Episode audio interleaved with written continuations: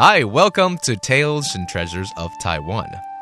This is a show about a multitude of cultural facets here in Taiwan, from religion to customs, festival to tourism, performing arts to indigenous culture, and, of course, the culinary goodness of Formosa.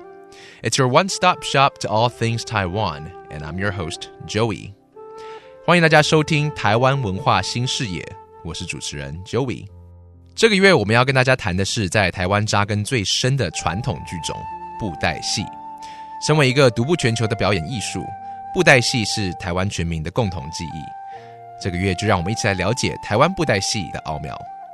Our topic this month is on the most deeply rooted performing arts of Taiwan, glove puppetry. Together, let's explore the past, the present, and the future of this art form that has single handedly comprised the fondest childhood memories of many Taiwanese people. This week, we'll explore Taiwan's contemporary glove puppetry scene, what the music and the presentation look like in the 21st century, and who are the dominant forces behind its creative content. 这一周，我们来了解台湾布袋戏近期的发展，从金光到霹雳布袋戏。 音乐、后台以及新媒体的繁衍。我们邀请到的是台湾布袋戏名人黄俊雄的长女黄凤仪，她不但是一位杰出的台语歌手，也是新一代布袋戏歌后的接班人。Our guest for this week's topic is Jenny Huang, the daughter of Taiwan's glove puppetry legend Toshio Huang。昨天在节目上面，我们跟 Jenny 黄凤仪谈到布袋戏的音乐还有声效的重要性。那今天我们就继续这个话题。流行音乐啊，已经开始转型进入说，像 DJ 很多，因为现在基本上做音乐不需要会乐器。嗯，啊，现在年轻的这个制作人越来越多，因为你只要会弹一个电子琴就好了。在布袋戏方面也是这样子，会不会用 synthesizer 这种东西？会用很多，对吗？对，稍微描述一下，通常在录制的过程中，呃，其实我们现在布袋戏的配乐，它也是先。用这样子的方法做嘛？用电脑做做谜底之后，如果你有需要的话，再去搭真的乐器。对，那比如说现场表演，这个音效师就是配乐师，我觉得比较害怕失传的是这一个配乐师。对，因为他现场要做的事情很多，他除了要穿插配乐，就是 fading out 这个。很快速的换之外，他要看现场的主演现在要出哪一个人物，有时候是很临时的。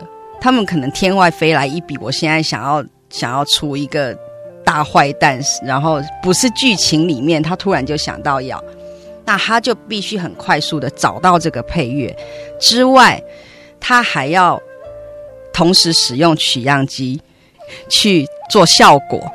对，然后他还要同时操作口白主演他的 reverb，就是有没有 echo 这件事，有些角色是有的，有些角色是没有，那都是很及时的。对，所以这个过程是很很厉害的。我认识的大概六十岁左右哦，真的，对，所以他一定要是曾经经历过传统布袋戏，对，呃，后场所有的乐器他大概都要了解，对对，但是。但是他不一定要会，对我们现在最资深的这个音效师，他是后场乐器有会，但是没有那么精，嗯，对，但是他很精于就是在配现场的音效这个部分。那在表演的时候，例如说现场表演的时候，他会有助手吗？还是就是他一个人？他一个人啊，真的，他一个人反而比有助手好，因为他自己都知道他他想要的东西。对，OK。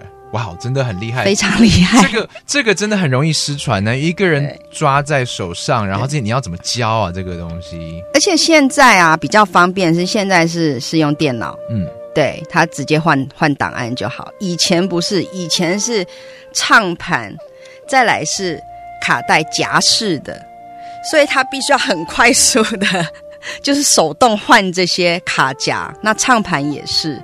哪一首什么的那些，他要很精准。他同时会有几个卡夹，或者是几个唱盘。我小时候看过，呃，是两个唱盘，然后两层也是两个卡夹。我小时候印象中是这样子。所以唱盘就是音乐，卡夹就是音音效这样子吗？没有卡夹也是音乐。